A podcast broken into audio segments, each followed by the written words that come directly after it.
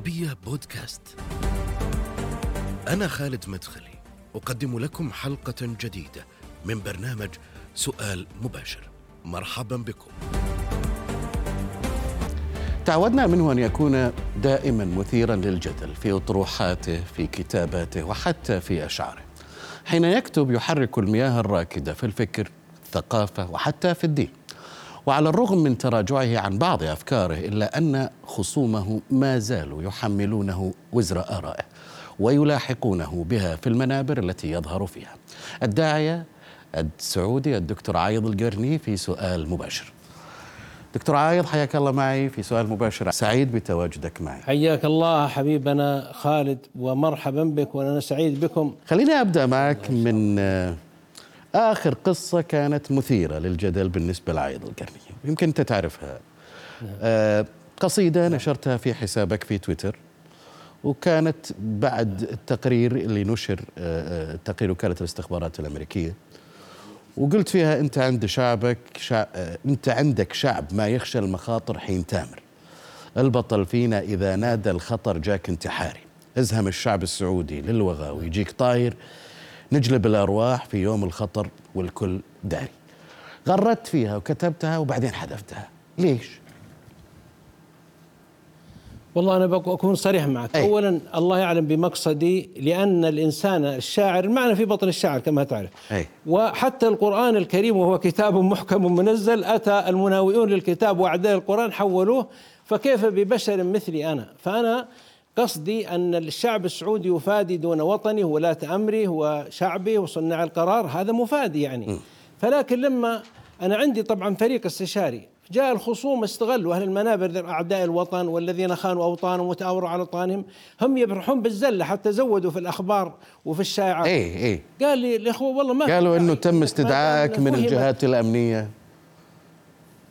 لم أستدعى ابدا ولم يتصل بأحد. كل بشرك شهود ومهود وشكر ووفاء ولله الحمد واحصل على الثناء والشكر وعلى التكريم ولله الحمد. وهذا واجب طب ليش يعني أنا حذفتها؟ واجب شرعي واجب وطني. ها؟ ليش حذفت والله أنا عندي طاقة ما استشرت لأنه يا شيخ هذا الخصوم إذا استمريت أنت طبعا يقول شوف دع ما يريبك إلى ما لا يريبك. قاعدة شرعية. إذا جاء في الأمر شيء أنا متعود يعني من عشر سنوات في التويتر إذا جاء أمر مريب ما في داعي يعني إنك تبقى في مكان اللبس. حتى خروجي أنا يوم تقول اعتذر من بعض أخطائي كانوا يعني باقي عندي 90% من الأخطاء ما باقي. ف... كل خطاء لأنك أنت يعني لابد- فيها شيء. كلنا خطاء نعم لكن تقول من بعض أخطائي. فالمقصود يا حبيبي أني واضح أنا. أي. فالرسول صلى الله عليه وسلم يقول دع ما يريبك إلى ما يريبك إذا جاء في المقاله شيء فلا تجعل الحساد والمناوين عذر أنهم يعني يمكن نعتبر مثلا. نشرك لهذه الأبيات. هي خطأ؟ وانت بحذف التغريدة تتراجع عنه؟ لا هو أصلا أنا لو كانت خطأ ما كنت نشرته. هي شيلة في ولي اسمه ولي العهد اسمها شبيه الجد وموجودة أنشدها الشاعر علي السالم الشاعر الكبير. لكني لما أنا نشرتها معتقد فيها. طيب فدائي معناها فدائي يعرفون الناس لكن الأعداء يفهمون منها خطأ. ولذلك في القرآن قالوا راعنا يعني كان اليهود يقول الرسول صلى الله عليه وسلم راعنا يعني راعنا. قال سبحانه يا أيها الذين آمنوا لا تقولوا راعنا وقولوا انظرنا. وهي كلها نفسها راعنا لكن في التباس عندنا قاعدة هي القصيدة منشورة يعني. عندنا قاعدة شرعية. منشورة شيء منشورة لا- ليش انت وهي موجودة. شلتها من من التغريده يعني؟ لأني أنا ما أبغى فرصة لل يعني أعدائنا كذا فهمت أنا كذا. أنا ما أبغى أعطيهم أي فرصة أنهم يتشمتون أو أنهم يستغلون لأنهم هم يبحثون عن المتشابه. يبحثون عن الريبة يبحثون عن أي نقص يفرحون. خاصة أعداء الوطن يعني يصفوا ضد وطننا وضد قيادتنا فهذا يعني أنا اجتهدت فيها. مع أنها هي أصلا في اليوتيوب. وين أذهب منها؟ أي. وموجود أصلا شبيه الجد القصيدة كامل. يعني في وسائل التواصل عندي منشورة لكن البيت أنا قلت ما أعطيهم فرصة يتشفون يعني. كلمة انتحاري. هذا اجتهاد مني. ما تعتقد إنها معناها خطأ؟ فدائي مجاهد يدافع عن وطنه وولاة أمره. ال- هذا معروف. حتى اللي علقوا عليه 90% قالوا فهمنا قصدك لكن العدو يفهم مفهم محمل آخر. إذا كان القرآن حرف عند ضعيف البصيرة والملاحدة والمشكين كيف كلام عايض القرني؟ يعني ما تتراجع عنها ولا عن الكلمة الموجودة فيها اللي هي لا كلمة انتحار أنا أنا افسرها أفسرها انه أن نجاهد في حماية ولاة أمرنا ووطننا وشعبنا وأن الواحد منا مفاد يفادي أي. ضد دينه يعني يعني قصدي يحمي دينه وقيادته ويحمي وطنه ويحمي شعبه. يعني يفهم الناس هذه الكلمة. لكن هو الشعراء الآن يعني إذا قال واحد قصيدة فسرت عند الناس. فقلت أنا ما أعطيهم فرصة أصلا. حتى آه، يستغلونها في في البلبلة والشوشرة. قصدي هذا. يمكن اجتهاد مني إنه حذفها أو كذا وكذا لكن هي هي موجودة في اليوتيب واسمها شبيه الجد شيلة انشدها علي السالمي خفت إنك مثلا يصنفوك إنه يقولون والله أنت تدعو آه، الشباب اللي أن يكونوا انتحاريين مثلا عشان كذا قمت بحذفها. البعض فهمها بهالطريقة. والله ما اكتمك سرا ما اكتمك سرا الأعداء يستغلون يعني يصطادون في الماء العكر. م. أنا حاورت الإرهابيين في السجون. أي. وكان خطابي معروف إنه معتدل وسطي. فلا أبغى اعطيه فرصة لأن يتهموننا بأشياء. أنت لا تعطيهم فرصة حتى في أي كلمة في أي تصريح. أنا ما أدري إنهم بيستغلون هذا الاستغلال السيء. احسب ان عندهم عقول. احسب انهم يفهمون الشعر. احسب انهم يفهمون مقصود الشاعر وأن له محامل. لكن العدو سوف يحملك على أسوأ المحامل. يقول يقول ومن ذي؟ يقول المتنبي من ذي؟ ومن يكن ذا فم مر مريض يجد مرا به الماء الزلالة قد تنكر العين ضوء الشمس من رمد وينكر الفم طعم الماء من سقم. السقيم سوف يحملها على السقامة. طيب هو أكثر من غرد ضدهم خونة الوطن طيب الذين خانوا أوطانهم وتحالفوا ضد المستعمر علينا. ولا أحد طلب منك أنك تحذف التغريدة هذا لم يطلب مني أحد ولم يأتيني اتصال ولم استدعى والحمد لله. كن صريح يعني. واضح. خلينا أذهب. لكن يبين المنهج يا شيخ. تفضل. تفضل. حتى لا تستغل لأن نحن ندعو نحن ندعو قيادة وشعبا وعلماء ودعاة إلى السلام والدين الوسطي المعتدل وكذلك يجعلكم أمة وسطا وأنا اللي حارب الإرهاب وأنا حاورتهم في السجون من عهد الأمير نايف بتكريم من الأمير نايف كما هو معلوم. كيف أرجع ذا الحين أشجع؟ لكن ما ما أعطي للعدو فرصة. دع ما يريبك إلى ما لا يريبك. واضح. خلينا أذهب معك إلى تغريدة ثانية. كتبت قلت فيها اكتشفت في حياتي قانون الالتزام. التزم تنجح وتفلح. الصلاة في وقتها وأدائها التزام.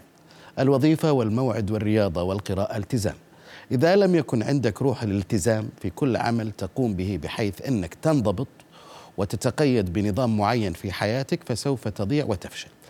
أربع مرات هنا آه، تكرر مصطلح آه، آه، الالتزام. وأنت عارف أنه مصطلح الالتزام كان لفترة من الفترات مرتبط بالتيار الصحوي حتى أصبح كل من ينتمي لهذا التيار يطلق عليه ملتزم وخلافه غير ملتزم. آه، من وين جاء مصطلح الالتزام؟ وهل هو مرتبط فعلا بالحركات الإسلامية؟ ما رأيك في هالكلام؟ لا هذا يختلف تماما. أيوة. هذا مثل كلمة مؤمن. تعرف أنت تقول أنا مؤمن بفكرة الإعلام أنا بمؤمن بمشروع الرؤية أنا مؤمن. لا هو مثل. هذا من الألفاظ المشتركة التي لا لوم فيها. أما الملتزم هذاك يأتي بالإضافة كما قالها اللغة. يعني ملتزم بالدين الملتزمين أو كذا. جت في فترة من الفترات وصنف فيها بسبب المجتمع. نعم. أنا قصدي الالتزام هو المحافظة و العناية بالشيء والاهتمام به. وأنا اكتشفت هذا القانون مثل ما اكتشف نيوتن قانون و آه، اسحاق نيوتن طبعا وغيره فأنا اكتشفت هذا. ويعني باب المزاح هذا. الالتزام لا زلت عليه. أصر أن هذا الالتزام غير المقصود غير المقصود بالإضافة يا حبيبي. الالتزام هنا انضباط. التقيد وهذه كلمة مشتركة لا لوم فيها ولن أتنازع عنها هي واضحة. لكن إذا كانت بس ليش ارتبط هذا بالحركات الإسلامية؟ مصطلح الالتزام. من وين جاء هالارتباط؟ هو في فترة من الفترات هي لا لوم فيها. شوف أي. العبارة من حيث هي ما في لوم. أي. إنك تقول أنا ملتزم بمشروعي أنا ملتزم بخدمة أهلي أنا ملتزم ببر والدي ما فيها حتى عند العلماء. لكن المشكلة ما نتج عنها لأنهم لما قالوا ملتزم قال هذا غير ملتزم. فصنفوا المجتمع. مثلا واحد ما هو يعني حليق ما هو ملتحي قالوا غير ملتزم. هو يمكن أفضل من هذا. يمكن بار والدين ومصلي ومنفق. لكن جعلوا الالتزام تصنيف. فهذا الذي العلماء لاحظوا عليه. إما كلمة التزام ما نتخلى عنها لأنها آه، يعني شيء من من الفاظ العربية التي تدل ولا زلنا نستخدم حتى أنتم في الإعلام. وقد التزم له وقد التزمنا به ونحن ملتزمون بهذا العقد وغير ذلك. فهذه هي التقيد يعني إيه بس أنا أنا أنا أنا, أنا بوقف عند مسألة ارتباطه بالحركات الإسلامية هذا المصطلح. وخليني أذهب معك آه، إلى إشارة بعض الباحثين. إنه مصطلح الالتزام هو ملتزم أصلا بالحركات الشيوعية. حيث يتجسد مثلا الإلزام بشكل واضح في المذاهب الاشتراكية في الماركسية أيضا بشكل آه، خاص. وحتى في الواقع الحياتي للفكر الاشتراكي والشيوعي أيضا نجد أنه فكرة الالتزام هي تعني الانتساب إلى فكرة معينة إلى إلى الالتزام بمبادئ فكرة معينة حتى لو عن طريق القوة وهناك من ذهب إلى أنه هذه المصطلحات ومنها الالتزام هي استنساخ من هذه الحركات أصلا في أصلها الحركات الشيوعية والماركسية هل ذلك صحيح؟ هذا أستاذ خالد الألفاظ هي عربية في الأصل م. والعرب واللغة العربية لك أن توظفها أنت توظف اللغة لمصلحتك أي. أحيانا تستخدم الكلمة للحق والفضيلة واحيانا يستخدمه غيرك للرذيلة والعدوان كلمة التزام وملتزم هذه مفردها أنها الاعتناء بالشيء والمحافظة عليه. لا زلت عليه لا نتخلى عن العربية.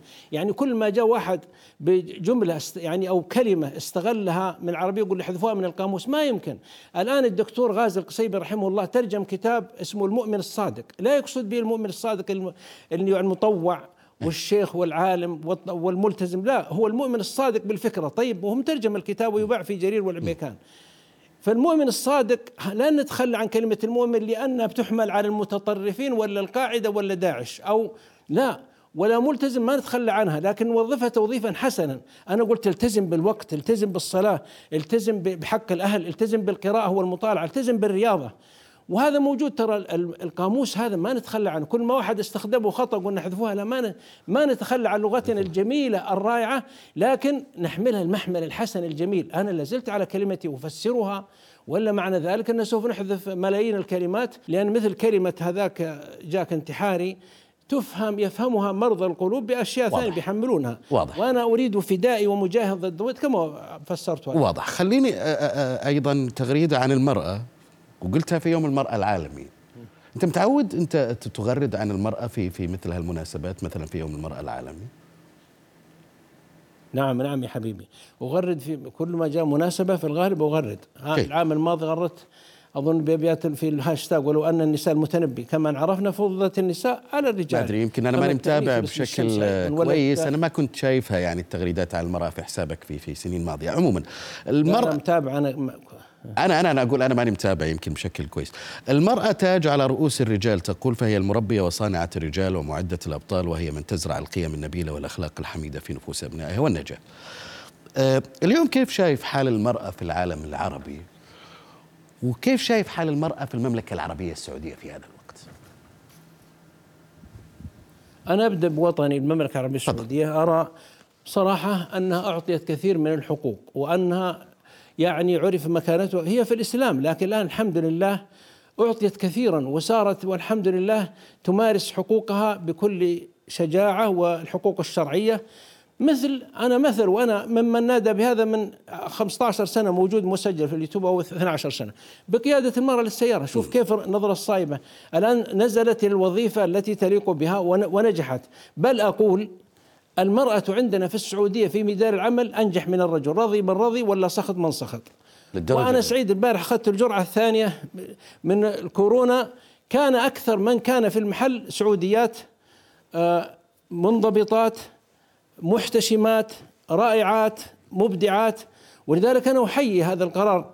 الذي اتخذته الدولة وهي رؤية سمو ولي العهد الأمير محمد بن سلمان. رائع عن هناك من يقول بأنه عيض القرني كان ينادي بأن تظل المرأة في بيتها أو أنه تبقى المرأة في عملها في في بيتها. بس مع كلام أعطني مقطع أعطني مقطع طب. أعطني مقطع قلت هذا. أنا قلت حقوقها الشرعية وأنا اللي نادى بقيادتها المرأة للسيارة واللي بيدعي يدعي أنا مع المرأة العاقلة المؤدبة التي تأخذ حقوقها. الآن المرأة المحتشمة في باريس المسلمة الآن وفي إيطاليا أنا سافرت هذه الدول تقود السيارة وموظفة ومحترمة وتحفظ القرآن ديننا عالمي جي. ما هو دين الكهنوت والكهوف كتبت ودافعت كثيرا في تغريدات أيضا وغيرها عن صحيح البخاري ضد المشكك المشككين خليني خليني آخذ وجهة نظر الشيخ عايض في في في أصناف وفئات هؤلاء المنتقدين لصح لصحيح البخاري.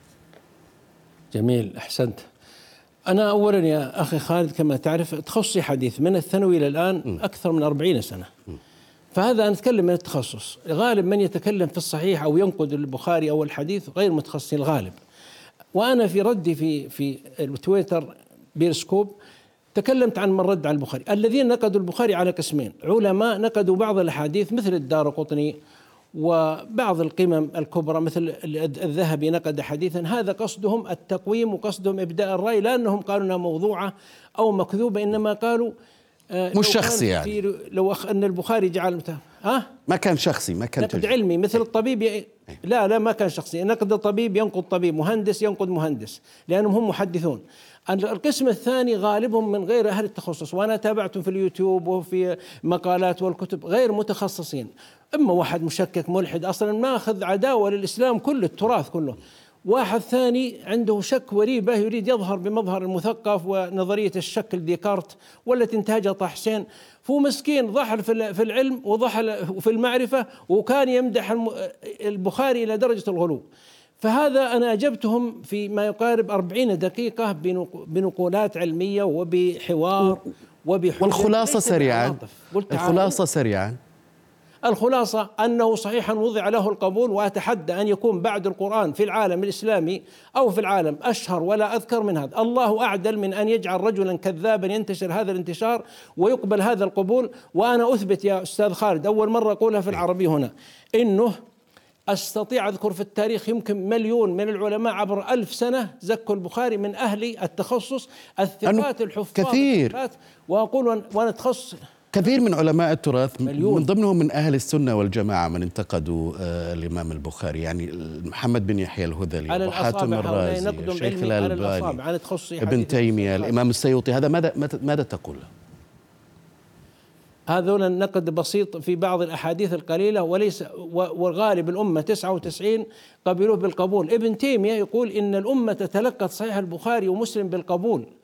وقال وضع له القبول في الأرض. يقول بهذا اللفظ والبخاري من أعلم خلق الله بالحديث وغيره كثير.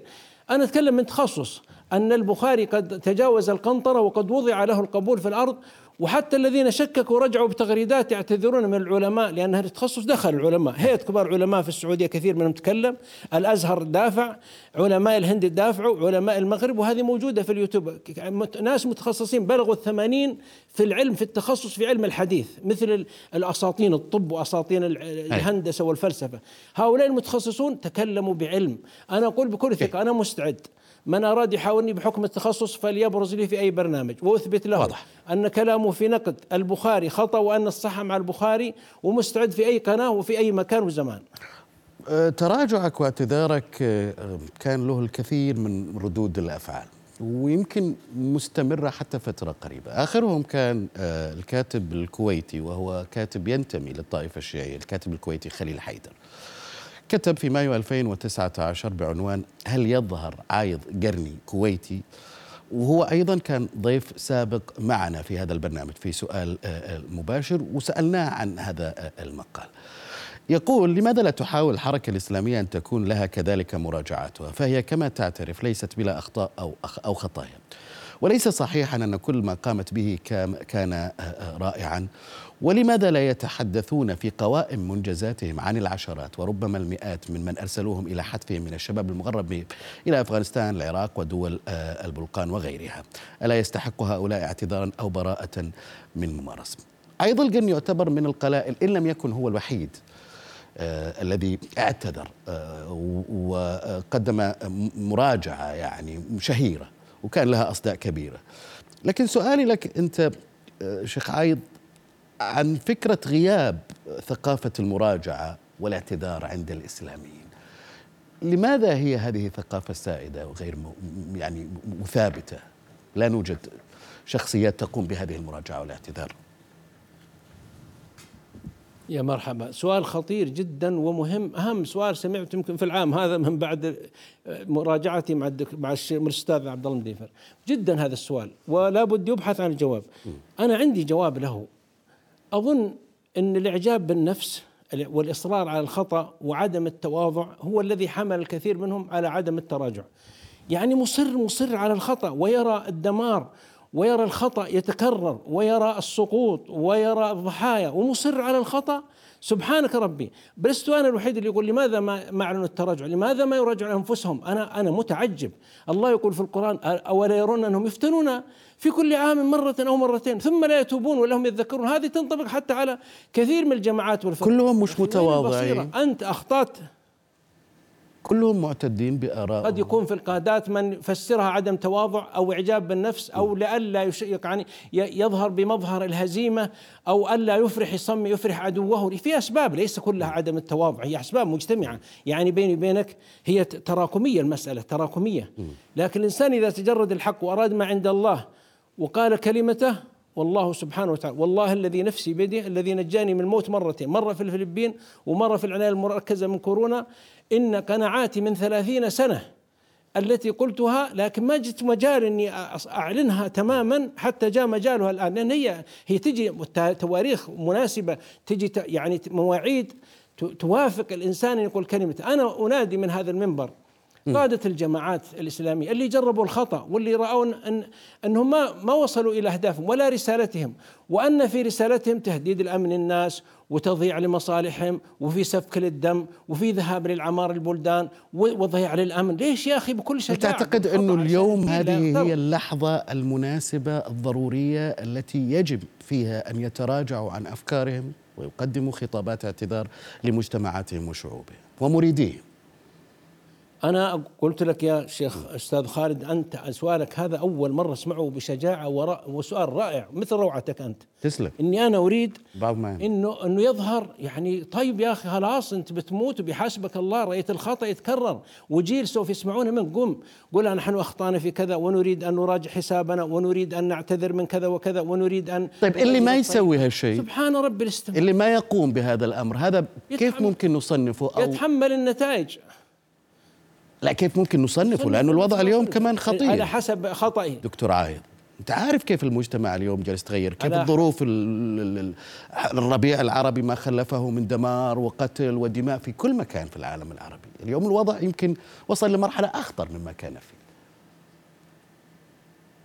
ما فيه إلا أن يصح الإنسان وجهة نظره ويقوم ويبين يعني يبين للناس أن هذا يا أخي سبحان الله الأئمة عمر بن الخطاب قال على المنبر في مهر النساء أنه أخطأ فيها والإمام الشافعي تراجع عن مسائل. وأئمة الإسلام يقول مالك رضي الله عنه ما منا إلا راد ومردود عليه إلا صاحب القبر عليه الصلاة والسلام. لسنا أنبياء يا أخي. نحن كبرنا الآن يمكن جينا كان أعمارنا من 20 23 25 الآن وين؟ خلاص القبر بيسألنا الله سبحانه وتعالى. والجيل هذا أمانة في عناق الجيل يستمع منا ترى يولد في كل دقيقة مولود. أنت مسؤول عنه بكلامك بخطبك بأشرطتك لأنه يحس منه موقفك أنت. لا أقول أنا أخطأت في هذا وباني الصواب. وأنا بالمناسبة أخي خالد ترى بعضهم يحملني بكلام سيء حتى من بعض أبناء الوطن يقول هذا تلون، كيف تلون؟ اللي يرجع الانسان هذه مراجعات ما في تلون، طيب عمر بن الخطاب لما تراجع عن آرائه هذا تلون، علي بن أبي طالب راجع مسائله تلون، الشافعي تلون، أمالك؟ كيف متلون؟ ربي يعرف المقصد، لماذا؟ لأننا أردنا أن نبين بس كمان في في كثيرا في, سافرنا في, في كمان ناس بالفعل هم تلونوا يعني منهم من كان ضد قيادة المرأة مثلا على سبيل المثال وبعد ذلك تغيروا وتغير رأيهم حسب آه، الأجواء السائدة والقرار ويمكن مصالحهم. هذا كمان يقرأ على أنه تلون أيضا. أنا اتكلم أنا أتكلم عن نفسي أنا من 15 سنة وما يقاربها. جي. قلت بقيادة المرأة للسيارة وتعاونت مع الأستاذ الفنان محمد عبده كما تذكر ودخلت مع الرياضيين في الانديه وقلت نحن الوطن لابد نجمع الأطياف نجمع الأطياف جميعا. وأنت شفت أعمال فنية وأعمال طيب. رياضية قمت مع المراجعة هل يجب أن تكون فقط من أتباع آه، آه، يعني الإسلام السياسي السني ولا انت ترى بأنه يجب أن تكون المراجعة أعم وأشمل؟ وخليني أتكلم بشكل صريح عن الإسلام السياسي الشيعي آه، أيضا اللي هو أيضا سبب في كثير من الدمار والقتل الموجود في في دول المنطقة. أنا أعلم العربيا الإسلام الشيعي المتطرف قتل من السنة ما لم يقتله اليهود ولا النصارى ولا الروم والبوذيين ولا الكلدانيين ولا الكنعانيين وهم أكثر تطرفا. وفي السنة متطرفين كداعش والقاعدة وغيرها وغيرها وغيرها. أنا أطالب ب الإسلام السني المتطرف السياسي أن يعلن تراجعه وأن يعتذر وأن يعود إلى الدين المنهج الوسطي. والشيعة كذلك التطرف الشيعي. يا أخي قتل المسلمين قتلا لم يقتلهم أمم الأرض. في سوريا وفي لبنان وفي العراق وفي اليمن بشهادة العالم. حتى العالم استنفر قواه يقول للعمائم السوداء أهل اللطم وقفوا وقفوا خلاص أنتم استز يعني استنزفتوا المنطقة دمرتم الشعوب. فأنا أطالب التطرف الشيعي أن يتراجع ويراجع ويعود يصحح. نبغى حياة تعايش نبغى تسامح نبغى ننعم بأوطاننا. والتطرف السني أيضا الغالي الجافي الذي هو خارجي. الخوارج قاتلهم علي بن أبي طالب وكانوا من أهل السنة رضي الله عن علي بن أبي طالب وقتلوا عثمان وقتلوا علي. وأنا حاورتهم في السجون كما تعرف. فنحن نطالب الفريقين في كل طائفة فيهم غلاه. وهذا اللي سبب الدماء والدمار وضع. الآن. انظر العواصم الذي اتاها التطرف الإيراني الشيعي. انظر بغداد الآن خراب. و... ولبنان وبيروت ودمشق وصنعاء. بينما انظر إلى الرياض مثلا. انظر أبو ظبي الكويت. ما في شيء هيج مشاعرك شيخ عايض إنه ترجع مثلا تكرر التعاون مع محمد عبده مع غيره مع مغنية مثلا في الساحة؟ أنا أنا حاضر حفظك الباري لكني مشغول بكتاب ملهم العالم عن الرسول صلى الله عليه وسلم. الله يسلم. فهو أخذ ليلي ونهاري وإن شاء الله نخرج بأربعين لغة وأنا أسأل الله يكون خالص الوجه الكريم. وسوف يكون حتى في قصائد وفي شيلات تبع الكتاب وفي نشاط بشترك مع مؤسسة. فهذا أشكرك. الذي شغلني هذه الأيام أخذ وقتي يعني. أشكرك شكر جزيل على تواجدك معي الشيخ الداعيه السعودي والدكتور عايض القرني كان معنا من الرياض. نهاية هذه الحلقة من سؤال مباشر. شكرا للمتابعة وإلى اللقاء.